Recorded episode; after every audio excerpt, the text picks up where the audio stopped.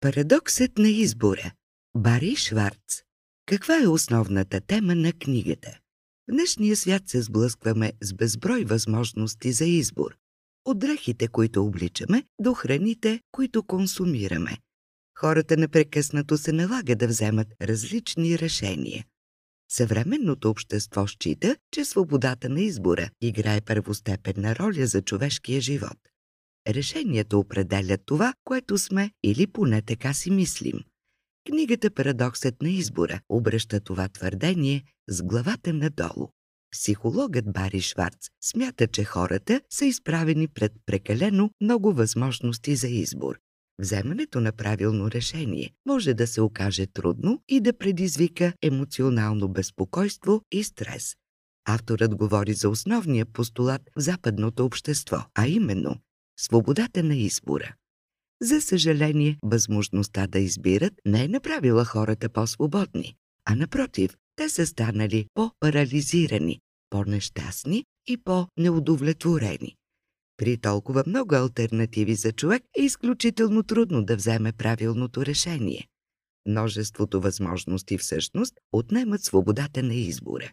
Бари Шварц предлага на читателите си различни начини как да упростят процеса на вземане на решение. Също така помага на хората да стигнат до по-голямо удовлетворение от изборите, които правят. Какво друго ще научите от парадоксът на избора?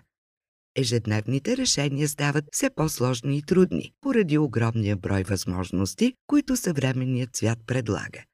Така с увеличаване броя на опциите се увеличават и негативните ефекти, които даден избор може да причини. Колкото повече варианти имаме, толкова по-трудно става да вземем правилно решение. Следователно изглежда, че по-малкото възможности за избор водят до това хората да се чувстват по-добре. Възможностите за избор са се увеличили драстично през последните години. Само преди няколко десетилетия изборът в повечето области на ежедневието е бил твърде ограничен. Например, неодавна всички комунални услуги са били предоставяни от монополи. На потребителите не се е налагало да вземат трудни решения относно това, кой да им подсигури телефонната връзка или електричеството. Днес нещата изглеждат много по-различно. Тъй като обществото е по-напреднало от всякога, разнообразието от възможности се увеличило неимоверно много. В съвременния свят хората вземат решения много пъти на ден. Изобилието на избори и възможности се наблюдава във всички сфери на живота. Така че независимо дали избираме доставчик на комунални услуги или обмисляме в кой университет да се запишем, съвременното общество ни предлага изобилни възможности за избор. Понякога може да е изключително трудно да вземем решение, когато имаме толкова много възможности. Колкото повече опции имаме, толкова по-трудно става да вземем правилното решение.